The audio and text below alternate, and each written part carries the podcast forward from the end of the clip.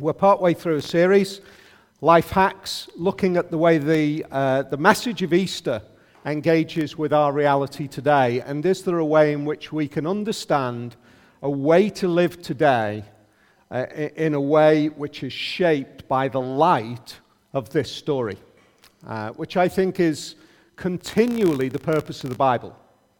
The Bible is continually there to speak to us, to engage with us, not to tell us stories from the past alone, although it does that, but to engage with us with truths from God which become relevant for today. So here's my title for today Identity. Who is the real me? It's a great question. So I decided in preparation, I was thinking, where can I go to try to really deeply and richly engage with that question. So I opened a packet of love hearts. And there, I think it was the third one in, two words which absolutely capture it find me. I thought, wow, that, that's it. That's what so many of us are looking for. We're wanting to either be found or find ourselves. Who, who is the me that gets discovered? Who is the me that I am then confidently able to portray to other people? This idea of understanding my true identity, discovery, the real me, the being authentic, it is a massive intellectual challenge which is argued about in the academic ivory towers and it is fought over relentlessly online. What is the me that is being portrayed? You know, I think that question, in the light of the identity that we speak about with Peter, is probably one of the most important things that we can engage with in our generation. Because we are desperately, desperately trying to understand ourselves. There is a whole load of really cheap shots that I could make against all sorts of our activities, but I thought I'd not do that. I'd once again go to lifehacks.org, which was obviously written for this sermon series. It says there on there, lifehacks.org, it quotes philosophy today and it says this the unique nature of each individual is best seen in not who he is, but in who he becomes. It's interesting, isn't it? And becoming authentic is a continuous process, not an event. That feels really hopeful. It feels like I've got some way to go with this, I've got some direction, but it leaves me with that constant burden, which is that I am to create my identity. So let's have a look, shall we, at what our journey through the Easter story is able to tell us. If you were able to be here last week, well, past couple of weeks actually, we were looking at the character Judas. I think m- many of us would know, most of us would understand the story of Judas. If, you, if, you're not part, if you're not aware of the Bible story, it goes really simply like this Jesus had 12 followers, really close followers. They were the disciples. The 12 disciples engaged with Jesus for three years in his ministry. One of those disciples, Judas, betrayed Jesus uh, and sold Jesus for silver. Now, what we saw last week was the reality was that the identity that Judas had portrayed right the way through the journey of those three years was never his true identity. He had, if you like, a veneer of acceptability up in front of him, which made him look like a follower of Jesus, and all the time he was a thief. Now we come to Peter. Uh, and the interesting thing with Peter, and, and the way that I think Peter and Judas are fascinating to look at side by side, is rooted in this that when it comes to the crunch, they both end up in the same place. They both end up rejecting Jesus. They, they both appear at, the, at a critical moment as though their identity has been false all along. Now, that is really important, isn't it? We've got this story of Jesus, this person who we've just read about, who, who is taken, uh, he's arrested, he's taken in front of the religious leaders, uh, and he is being beaten, he is being challenged. There are questions that are being forced on him. And alongside, he's there because Judas has sold him out. And alongside this, we've got the story of Peter, who we see right at the point where Jesus is arrested. He follows Jesus. Now, I think that's interesting. He, he doesn't go close. It's not like he's shoulder to shoulder with Jesus, but he's, he's kind of skulking in the background. He's, he's watching to see what happens. And in the, in the light of extreme challenge and questioning to Jesus, Peter is knocked over by some questions from a few servant girls. I think that is the way Matthew is trying to convey this story to us. He's wanting to portray, on the one hand, we've got Jesus, who is suffering the most challenging and extreme of situations, and in almost a juxtaposed position, a kind of an, another extreme. We've got Peter away from the situation, not threatened other than by two servant girls, and he caves. What do we do with that? Is it possible that we might be able to understand something of our identity? from the identity that seems to be falling apart for Peter. I think we first need to understand a little bit of the, the, the, journey that got Peter to here. I think Peter is he's a fascinating character. Right? Every one of the gospel accounts, Matthew, Mark, Luke, and John, they all kind of portray Peter in the same way. I think if Peter was in our generation today, Peter would be the insta king of Christchurch. I really think he would. Not in a negative way. I'm not meaning that in a disparaging, negative way. I think Peter is the kind of guy who just would wear his heart on his sleeve and wear his heart in his Instagram posts. You know, he would be out there every opportunity. He would be telling the world what he believed. He would have no qualms, no fears. He'd just be out there. That's the character of Peter. Some of you might be able to relate to that. I stand in awe of people like that who can be just that kind of confident and that out there. I, I think sometimes it can be a bit dangerous as well, but that's the character of Peter. We see a minute where Jesus, Jesus has stepped away from the disciples for a while, and he says he's going to go and meet them later on. And so they travel away in a boat, and there's this horrific storm. And Jesus comes to them on the water. And Jesus said to them at that moment, Take courage, it is I, don't be afraid. What happens at that moment? Peter is the one who says, Lord, if it's you, tell me to come to you on the water. That's Peter's response. I think today Peter would be kind of, tell me come, to come to you on the water, just a sec.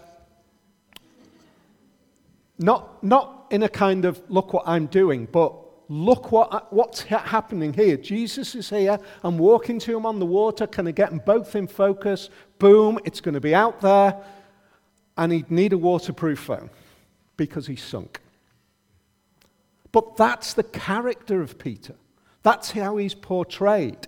He is portrayed, portrayed as the vocal, committed, loyal, devoted.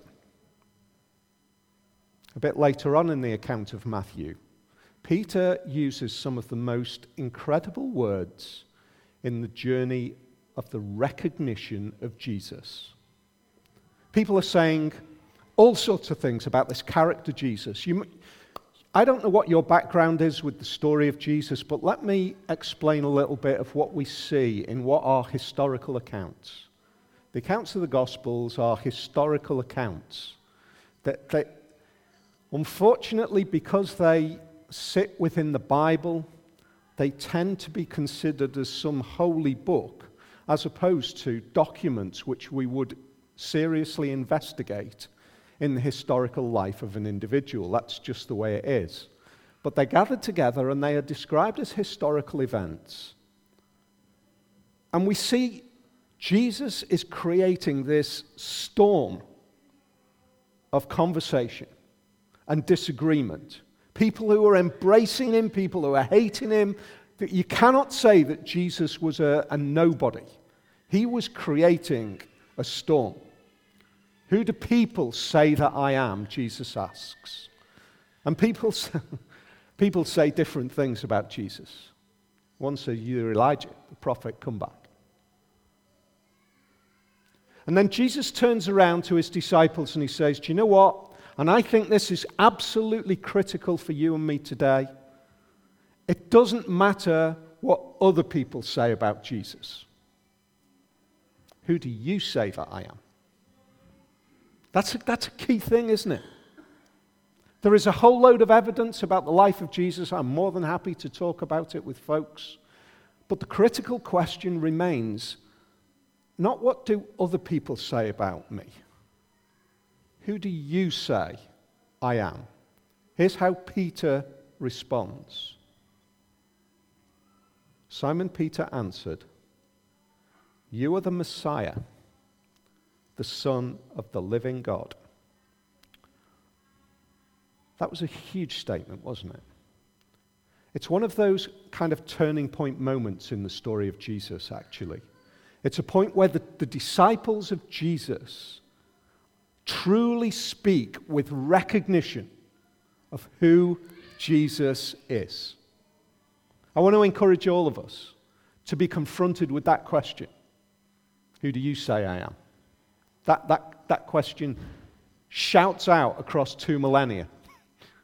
And it's, it's per- pertinent for all of us to respond to that question Who do you say that I am? And what Peter has done very clearly is he has attached his identity to Jesus.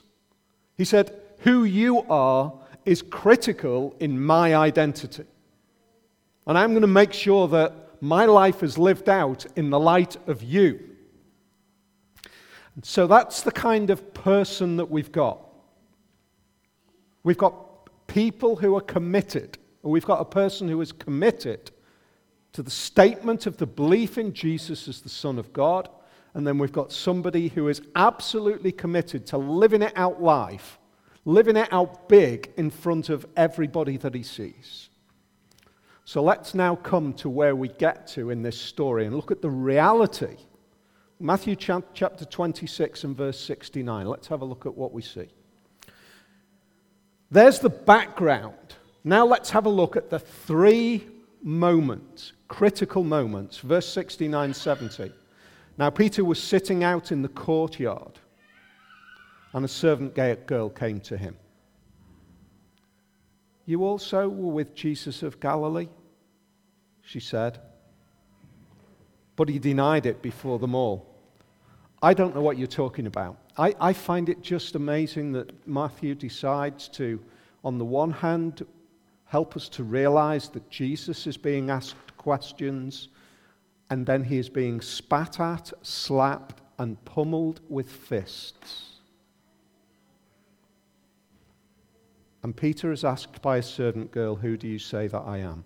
Sorry, Peter is asked by a servant girl, Don't you know this Jesus? Then he went out to the gateway. I find that fascinating. He kind of, it's like he drifts away from the scene, doesn't he? It's a little bit further. Let's get, let's get out of this really uncomfortable situation with this servant girl. Goes out to the gateway where another servant girl saw him and said to the people there, This fellow was with Jesus of Nazareth. He denied it again with an oath I don't know the man. Peter is making it absolutely, do, you know, I'm going to use language that distinguishes me as the kind of person that couldn't possibly be a follower of Jesus. So he uses oaths which the religious people of the day would understand he couldn't possibly use if he was with that Jesus. I don't think at this stage, I think the language at this stage is talking about oaths before God, which is a statement of truth. When he uses this word oath, later on he curses. Verse 73. After a little while, those standing there went up to Peter and said, Surely you are one of them. Your accent gives, them away, gives you away. Here's Peter now. It's kind of like the net is closing.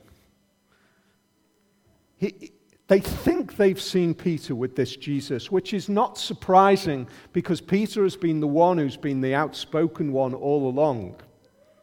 And now they're pointing the finger at Peter and saying, You are the one, and it's even clearer because your accent gives it away. You're one of those Galileans, you're from up north. We're down south. Sorry, you're from up north, that's right, up north. That, we're the down southers in Jerusalem. And we can tell your accent that you're with this Jesus. What are you doing here as Galilean if it wasn't for the fact that you were with this Jesus? That's the kind of accusation. And Peter's response is to call down curses, and he swore to them I don't know the man. And immediately a rooster crowed. That's, that's the event. Luke tells us another little bit about this account. Luke chapter 22 and verse 60, it says this.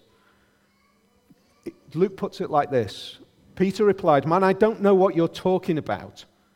Just as he was speaking, the rooster crowed, the Lord turned and looked straight at Peter. Do you get? Every time I read that verse, I get a little bit of a kind of a tingle.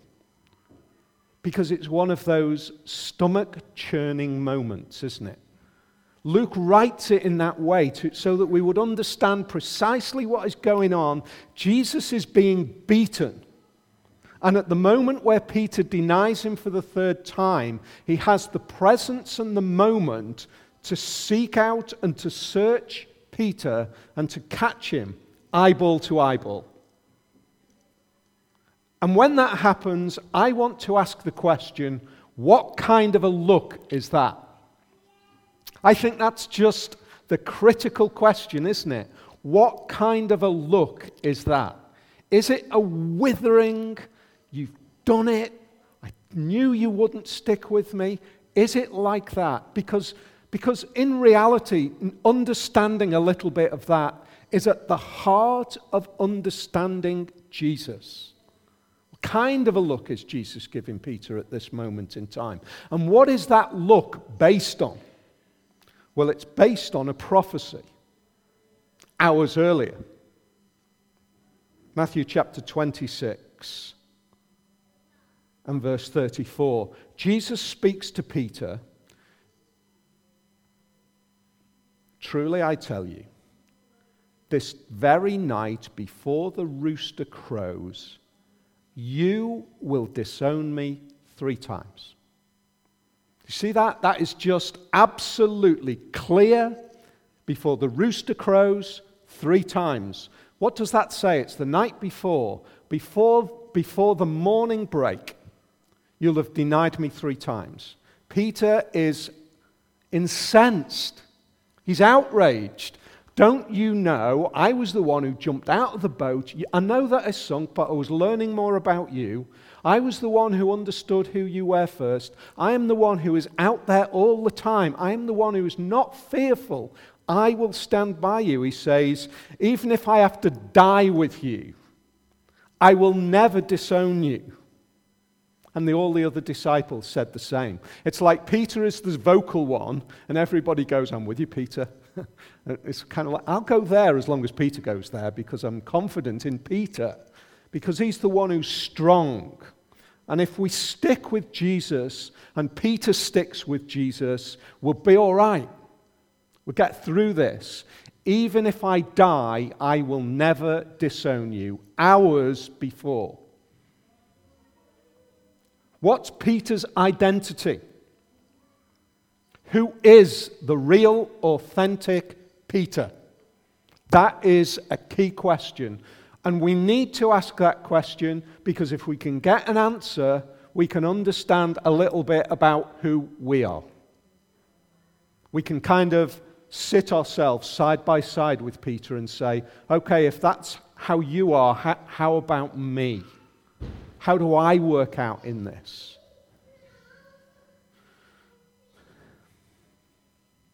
How does it end? When we were looking at Judas last week, we looked at the backstory and we saw that he was a thief. And we saw that when he sold Jesus, the outcome was absolutely tragic. Judas became a grief stricken, guilt ridden suicide case. The, Bible doesn't pull back from realities. That's where Judas ended up. It is a tragic story. What about Peter? Where does it end for Peter? The outcome is rooted previously in the story. It, it's back earlier, the outcome is guaranteed. Because it, Luke tells us a little bit more of the story. Luke chapter 22, it says this Simon, Simon, because he's named Simon Peter, which is why it's Simon and Peter. Simon, Simon, Satan has asked to sift you as wheat. But I've prayed for you Simon, that your faith may not fail, and when you have turned back, strengthen your brothers. That's what Jesus said to Peter back there. So, at the point where Peter is saying, I'll never deny you, Jesus has already said, Satan wants to sift all of you. The picture is something we don't get it now, but in an agricultural situation like like Palestine in that day, you would, you would sow your, your wheat and then you'd, you'd gather it up uh, and then you would throw, once you've kind of brought in the wheat, you'd take it to the threshing floor, you'd bash it down, and then you'd throw it up in the air. And the winds that would be blowing would blow away all of the light stuff. And the heavy wheat would fall to the ground. And it would be done with a sieve as well. And it's kind of like throw it up there and let the heavy, real stuff fall down and get rid of all of what they call the chaff, the stuff that can just be blown away. And, and Jesus is saying, Satan is going to be given the opportunity to work out which of you disciples is a true follower. And you are all at risk. But you know what, Peter? I've prayed for you. I've prayed for you. Later on in the Gospel of John, we see the outcome when Jesus is risen. They're finishing eating on the shore of the lake, and on three occasions, Jesus turns to Peter and he says, Do you love me? Do you know, I just find that absolutely remarkable that just this whole story is utterly remarkable. Why? Because Jesus could never go to the cross with any help. All of the disciples had to abandon him. He had to do it alone. And then at the point where one of them says, I'm going to be with you right to death, he says, I'm not going to allow you to do that.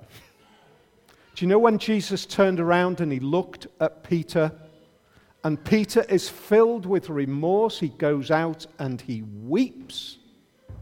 I think Jesus was saying in that look, Do you see how it was truly going to end up the way that I said? But still look at me. Don't you let go of me. I think in that moment, Peter began to understand something fundamental about our identity, and it is this true, and let me just, I want to say this a couple of times because if you lose everything from today, true identity, according to the Bible, is not created by you and me within us. It is created outside of us by Jesus. True identity in Jesus is not created by us, it's created by Him. If you forget everything else, hold on to that because that is a key for a whole load of life. A whole load of life. What is the identity of Peter? How often we find ourselves in the position that Peter is in. I believe that I am this. I'm a follower of Jesus.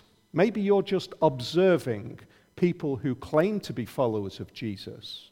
And you're looking on and thinking, they're a mess up, actually. If being a follower of Jesus is still being messed up, then I, am really not sure I want it, to be honest.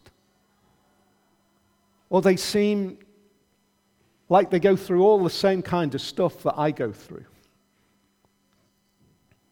Or they've got all the challenges that I've got. Or they fall foul of all of the temptations that I've got. All of those things that they should be different on, and they're not. You might be looking at maybe your friend and thinking, this Christian stuff, what's it all about? I look at Peter and I think, if you can walk alongside Jesus for three years, and when it comes to the crunch, you blow it, then I've got hope. I've got hope. Because if you can mess up that badly when you are that kind of senior kind of role in the disciples, bunch of disciples, if you can mess up like that, if I've got the kind of true faith that you had, we can mess up and still be okay. That is great news. He appears to fall in exactly the same way as Judas falls. Judas falls because he had his eye on the money all the time. Peter falls because he has his eye on personal security above love of Jesus. Jesus is getting slapped and punched and beaten, and I can see that it's going to end up really badly for him. And I don't want anybody to give me a slap. That's it. So I'm bailing. And then Jesus looks at him and I think at the point where Jesus looks at him, Peter kind of knew. How can you still love me?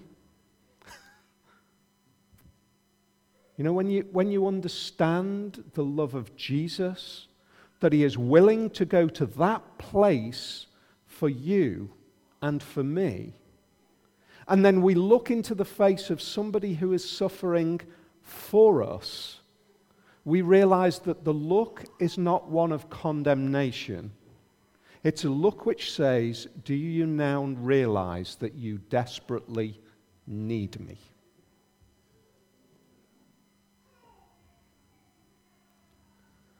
You see, the single factor that makes the difference for Peter is the prayer of Jesus. I thought our introduction to our prayer time earlier was great. It is so significant an event when we pray to the living God. And yet it seems the weakest thing that we could possibly do. But what when Jesus prays for you? What when Jesus prays for me? That's something else, isn't it? I can't change things. I don't know the mind of God. I don't know the outcome of the things that I pray for as to whether they are the best things to pray for or the worst things to pray for. But I trust God But when the Son of Jesus, Son of God, Jesus himself prays for Peter, that is a different thing. He's secure. So, what can we learn? I think there are, just as we close, there are things that we can learn as believers. If we believe in this Jesus, I think we can realize that we have a tendency to strive for our identity, to strive for our identity, when the reality is that it is Jesus who is creating the identity in us and we don't give him the opportunity well to do it. Paul puts it like this in Philippians chapter 1 and verse 6. He says this I'm confident of this. I am confident of this, that he who began a good work in you will carry it on to completion until the day of Jesus Christ. Right back there, philosophy today said something like, it is a continuous process. Being authentic is a continuous process. It's not a single event. True Christian identity is not a single event, although it rests on a single event. It's not a single event, it is a continuous process.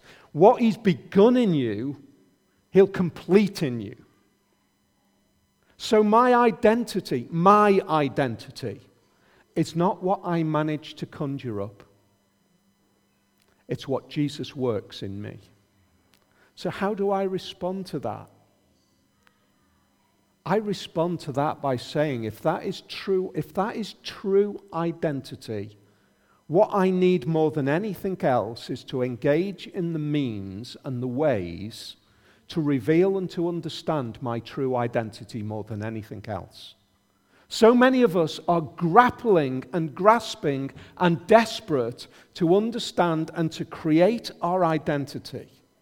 We might do it with our jobs, our careers, our relationships, our statuses, statuses, everything that we desperately are looking to create this image of ourselves. We are all looking to live the best life be the best me. And the reality is, Jesus says, if you are trying to con- uh, complete it outside of me, you are going to be so dissatisfied. You will never do it successfully. You will never truly be happy because you are made to be created by me. that is, that is staggering.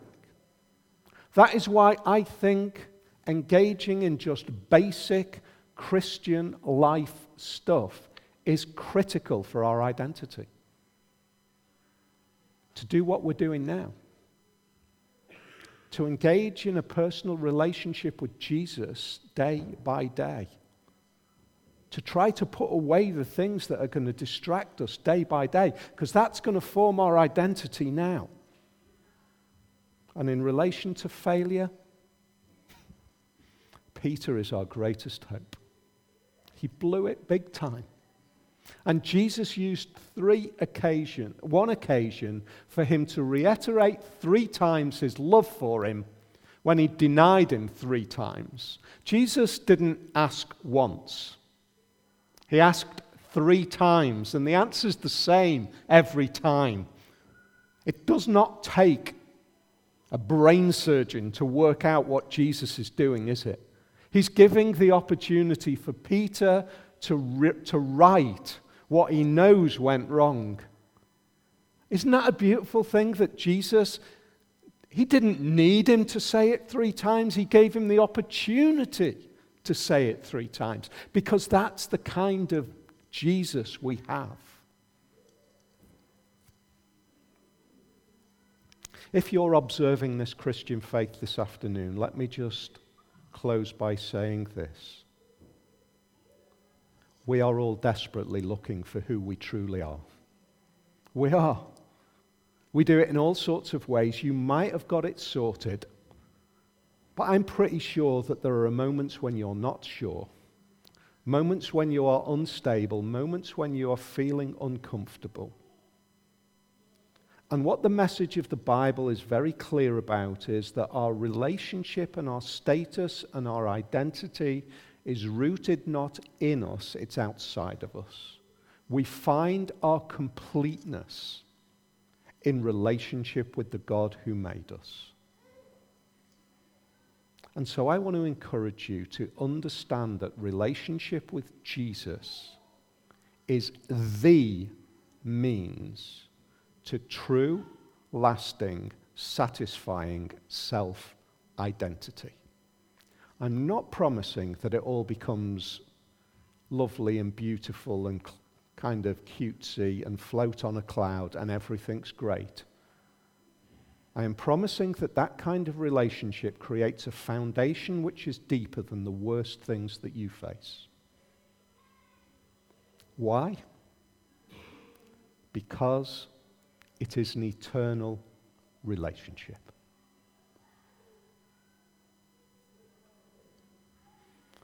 So our hope is not find me, according to my love heart. Our hope is this He has found me. Let's sing.